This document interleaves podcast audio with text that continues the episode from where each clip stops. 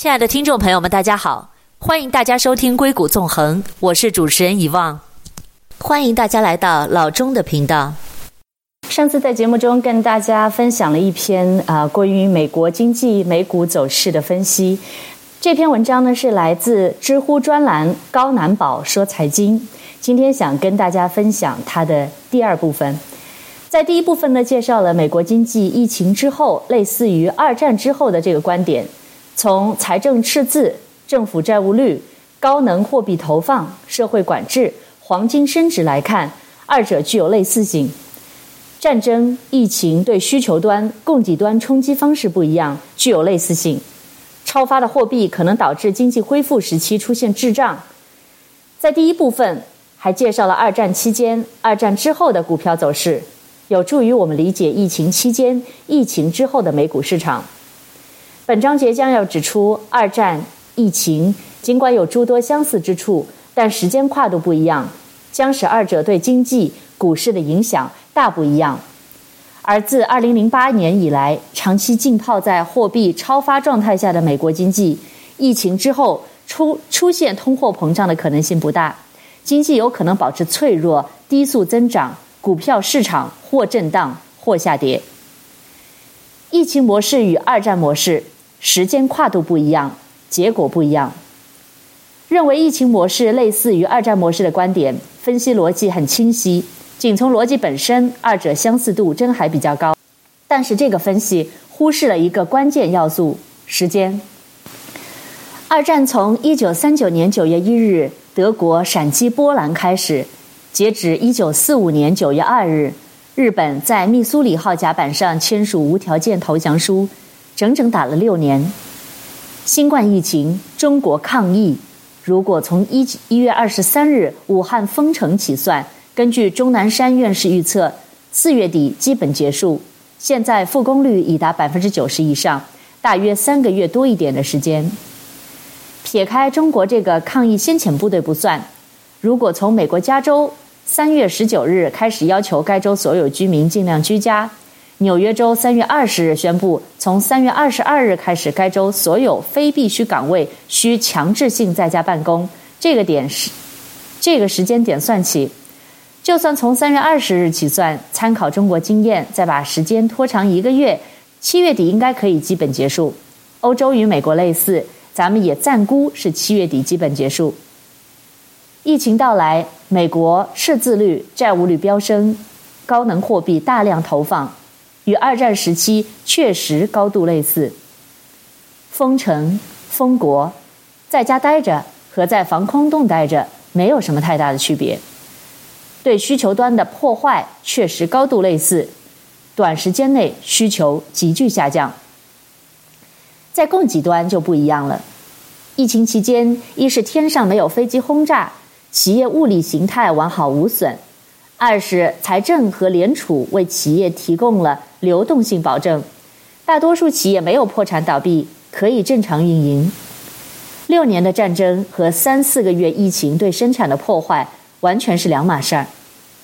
疫情期间供过于求会产生通缩，就通缩这一点来看，不像战争时期，更像萧条时期，因为时间不长。一旦疫情过去，需求迅速得到恢复，而供给端没有受到严重破坏，只是受到了一定的破坏。比如部分企业停产，但没有受到严重破坏；比如说被轰炸，也会很快恢复。经济很快就会恢复到疫情之前的状况。关于这一点，可以参考2003年中国非典时期的情况。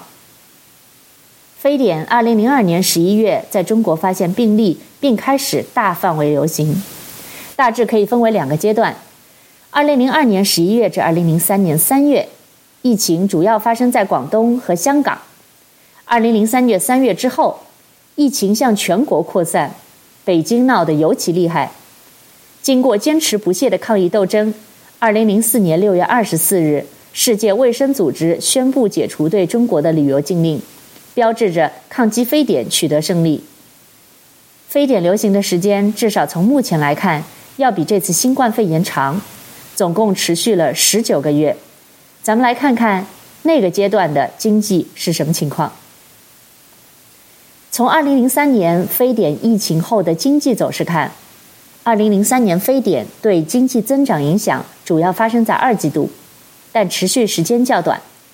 疫情爆发期的经济增长受到明显拖累，但下行持续时间较短。疫情之后，总体未改变经济的正常趋势。非典对经济的影响呈明显的结构特征。供给方面，二零零三年。二季度，第一产业和第二产业增速迅速回落，三季度后开始恢复。第三产业则在二三季度连续出现回落，累积回落幅度较大，四季度才开始恢复。需求方面，非典时期投资保持着较高的增速，波动幅度较小，消费受到影响较为明显。在疫情较为严重的二零零三年五月份。消费品零售增速从三月的百分之九点三回落到五月的百分之四点三，下降五个百分点，幅度较大。伴随疫情的消退，二零零三年六月以后，消费增速即恢复到正常的水平。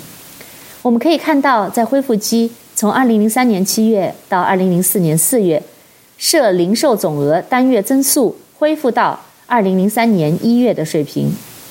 特别注意。零四年三月份之后的增长已经与疫情的影响关系不大了，是正常的增长，并且反弹。当时中国正处于经济上升期，二零零一年到二零零五年的 GDP 分别增长百分之八点三、百分之九点一、百分之十、百分之十点一和百分之十一点四。那非典时期的股票走势呢？以上的这个截图是账上证指数从零三年一月份到零四年四月份的走势图。基本上是波澜不惊，风轻云淡。零三年一月初到三月底还涨了一波，从两千五百五十九点九八点涨到三千两百八十八点四五点。疫情闹得最凶的四五月份，大盘受到惊吓，从三千两百八十八点四五点跌到两千七百点左右，跌幅百分之十八。疫情好转之后，股市又恢复了原来的震荡行情。由于疫情与战争对经济的破坏方式不一样，破坏的时间长度不一样，导致的结果也就不一样。非非典模式可能比二战模式更有参考性，但是事情永远不是这么简单。中国非典时期的经济情况与当前美国整体经济情况差异很大，比如货币流通速度的崩溃和通货紧缩问题。亲爱的听众朋友们，我们先进一段广告，广告之后我们再回来。欢迎关注我的公众号“硅谷纵横”，微信号 b a y 下划线六七八。欢迎在微信上给我留言，告诉我你们的想法以及你们感兴趣的话题。我们稍后回来。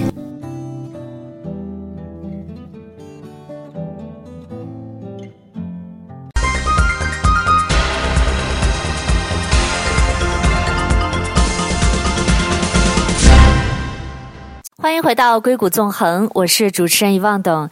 今天在节目中想跟大家分享的是来自知乎专栏高难宝说财经疫情之后的美国经济和美国股市分析第二部分。刚才我们讲到钱都到哪儿去了？通货膨胀还是通货紧缩？疫情过后大量超发的货币应该不会很快回收，也就是说。不会很快缩表加息，这些货币会跑到哪儿去呢？会引起通货膨胀吗？这个问题，美联储主席鲍威尔也表达过困惑。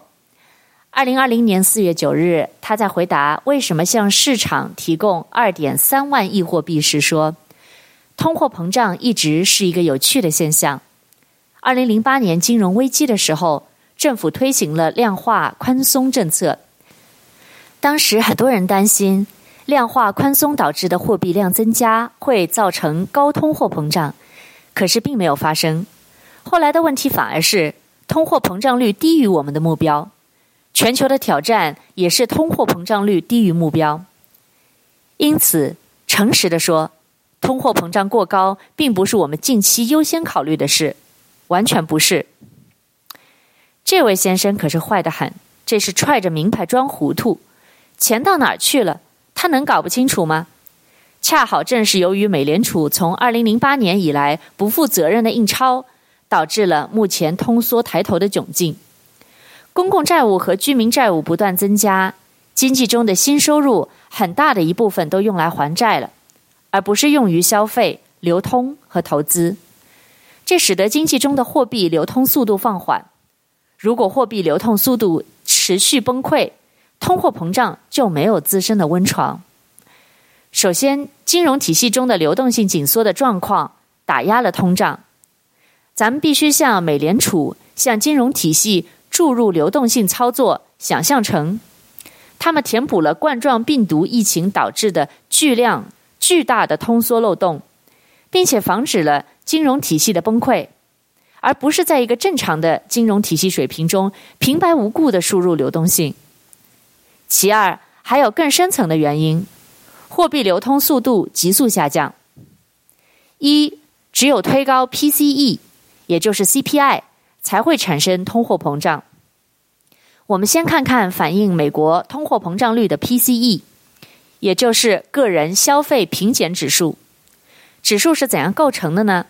中国的通货膨胀看 CPI，美国也看 CPI，但是从二零零二年起，美联储调整货币政策，主要看 PCE。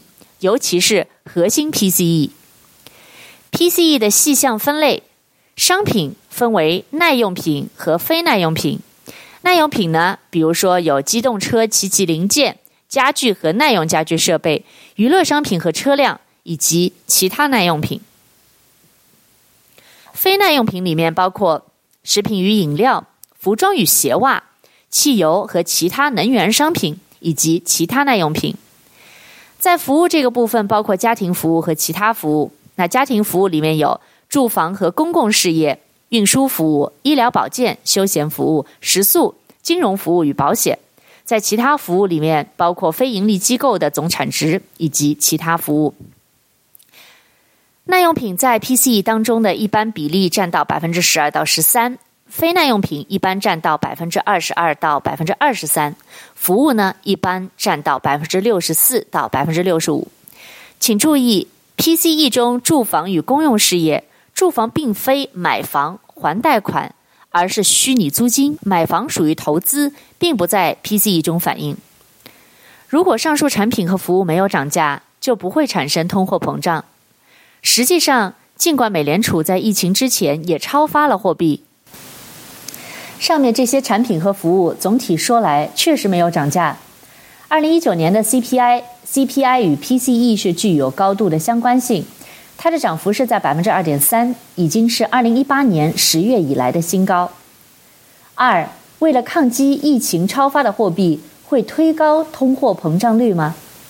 首先看居民的部分，这次财政给居民准备了五千亿美金，成年人每人一千两百美金。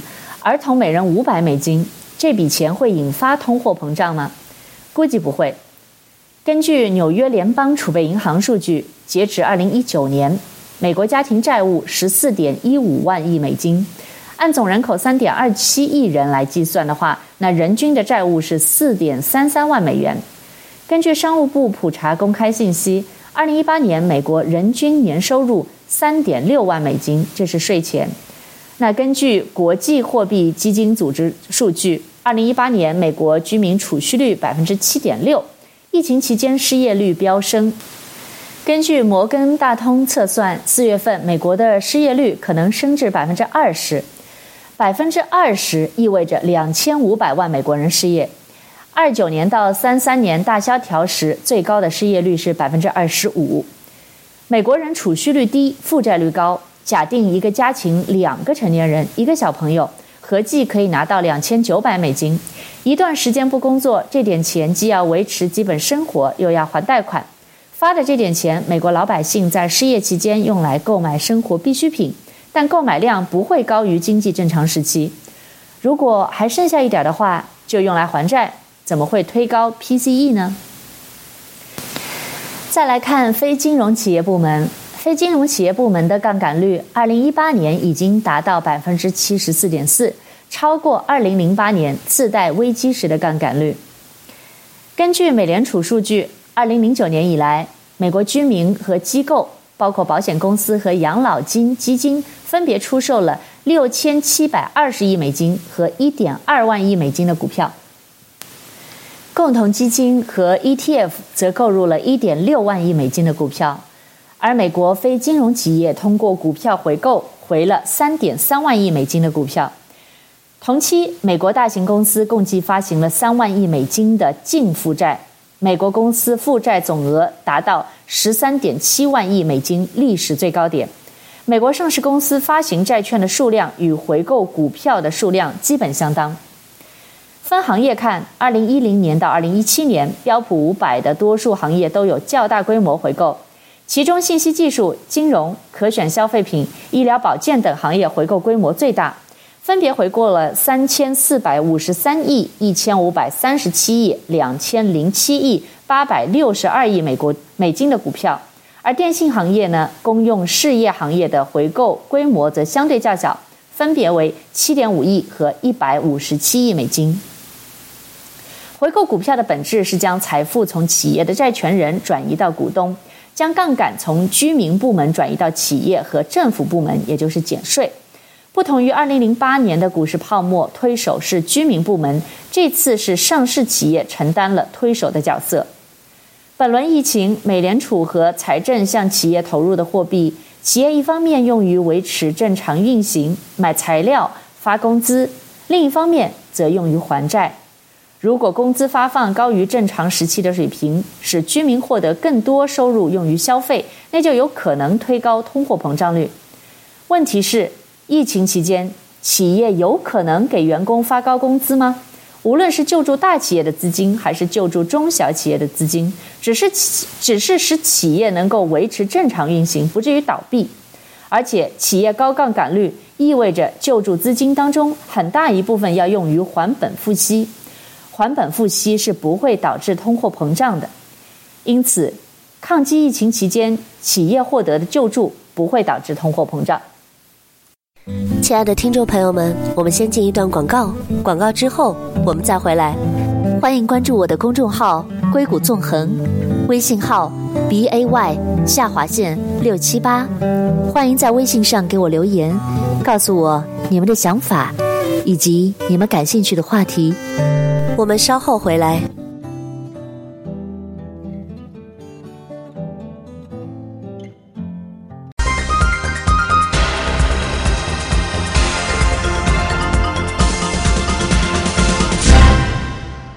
欢迎回到硅谷纵横，我是主持人遗忘董。那今天呢，想跟大家分享的一篇关于财经类的文章，是来自知乎专栏高难宝说财经，在疫情之后，美国财经以及美国股市的走向分析。今天分析的是第二个部分。那刚才我们讲到了，在抗击疫情期间，企业获得的救助不会导致通货膨胀。最后，我们来看政府部门。本次为抗击疫情超发的货币，联邦政府、州政府和其他各级政府并没有节流，绝大部分都会给到居民和企业。因此，政府部门没有额外的资金用于消费，推高通货膨胀率。由上可知，抗击疫情超发的货币是在填补冠状病毒疫情导致的巨大通缩漏洞，并防止了金融体系的崩溃。它并不是在向一个正常的金融体系平白无故的输入流动性，因此总体来说不会推高通货膨胀率。如果有的朋友还是觉得不太好理解，那么就举个例子吧。比如说你骑自行车在前进，突然发现有一个前面有个大坑，那你一捏闸，车子骤然就停顿了。这就相当于疫情到来，整个社会的经济活动从前进的状态骤然停顿了。那这个时候呢，如果没有外力扶持，你就要从车上掉下来。我在后面用力地稳住自行车，这个外力就相当于超发的货币。超发的货币稳住了经济，使经济不至于因为陷入停顿而崩溃。这个时候，我用的力不会使自行车跑得更快，也就是说，这个时候注入经济体的超发货币不会使经济通货膨胀，只是维持住而已。三。大量资金用于还债，降低了货币的流通速度。有的朋友可能会问：大量的资金用于还债，怎么就会影响货币的流通速度呢？正常的货币流通，从央行到商业银行，然后到企业到居民，货币用于中介商品或服务，期间周转越快，货币的流动速度越快。如果变成存款，尤其是定期存款，流通的速度就会下降，这是正常的货币流通。如果货币从央行到商业银行到企业个人，然后这些货币并没有进入生产、流通、消费的环节，企业个人将资金直接还到了商业银行，这些货币没有媒介任何交易，那在这种意义上，类似于不存在这些货币，而央行确实又发行了这些货币。我们都知道费雪方程 mv 等于 pq，如果这个 m 没有进入 pq。对于 PQ 而言，它就是不存在的。在现实中，央行发的这些货币，部分进入生产、流通和消费环节，部分没有进入。举个例子，美联储发行了一万亿美元货币，假定这些货币全部进入生产、流通和消费环节，则 V 等于 PQ 比上 M，M 是一万亿美金。如果不是这样，而是其中的百分之七十。那七千亿美金在居民企业环节只是过过手，就直接回到了商业银行。只有百分之三十，三千亿美金进入了生产、流通、消费环节。那么，只有这三千亿美金计算流通速度，V 等于 PQ 比上 M，M 三千亿美金。那相对于一万亿美金的发行总量来说，货币的流通速度 V 大幅下降了。并没有进入生产、流通、消费环节的货币，那这些货币越多，货币总量的流通速度就越慢。这就是货币超发的害处。如果大部分进入了实际流通，就会引发通货膨胀；如果大部分不进入流通，就会降低货币流通速度。如果流通速度下降过坏，就是流通速度的崩溃。四，更糟糕的事情。货币或滞留在银行系统，或进入长期资产，进一步降低了货币流通速度。在美联储货币政策工具箱中，法定准备金率对货币乘数最具杠杆作用，但联储采用该工具的空间有限，而联储对准备金付息，并将利息设为联邦基金利率区间上端。此举类似于提高了法定准备金率，它与 QE 共同作用的结果是。银行准备金全部存款比值从零八年危机的前百分之一点三大幅上升，最高达百分之二十七，这使得基础货币大幅上升，同时也使得贷款和派生存款以及货币乘数下降，抑制了货币供给增长。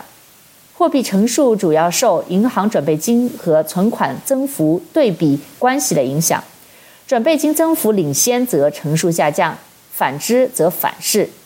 而美国最近货币乘数下降，主要是因为准备金增幅远高于存款。货币流通主要取决于货币的需求。联储在二零零八年危机时期将短期利率降到零，危机过后利率提升速度缓慢，增幅不大，这使得家庭重新配置资产，将资金导向了回报率更高的长期资产，比如股票、债券、房地产。随着长期资产扩张，作为交换媒介的活跃货币占比下降，货币流通速度进一步下降，并且导致通胀增幅远至于资产价格。五、货币流通速度崩溃，导致通货紧缩，摧毁整个经济。可能有的朋友还想追问：货币流通速度崩溃有什么害处呢？害处就是明明看着央行发行了大量的货币。市场却仍然在通货紧缩，因为没有足够的资金用来媒介实际交易。如果再追问下去，通货紧缩有什么害处？害处是摧毁产品服务市场，摧毁劳动力市场，产品服务不断降价，还是没人买，同时大量劳动者失业。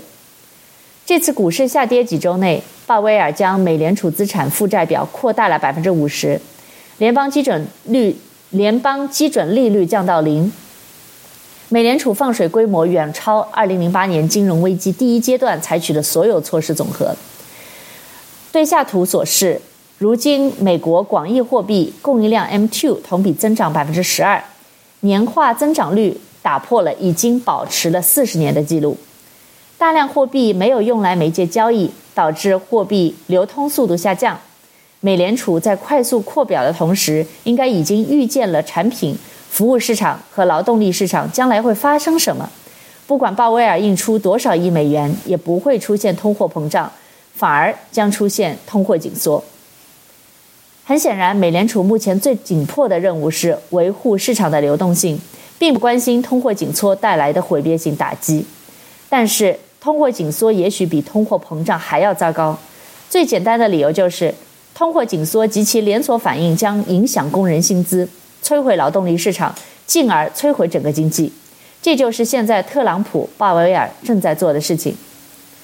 三，如果特朗普、鲍威尔继续像现在这样干下去，结果就是居民部门、非金融企业部门和政府的负债持续扩张，同时大量货币滞留在银行体系或进入长期资产。现阶段超发货币在维持着市场的流动性。经济还会保持脆弱平衡，一旦货币不再扩张，债务得不到偿还，经济就会崩溃。无论哪种情况，都不会出现通货膨胀。这个僵局该如何打破呢？收紧货币，从头来过。一九八零年，美国通货膨胀率百分之十三点五二。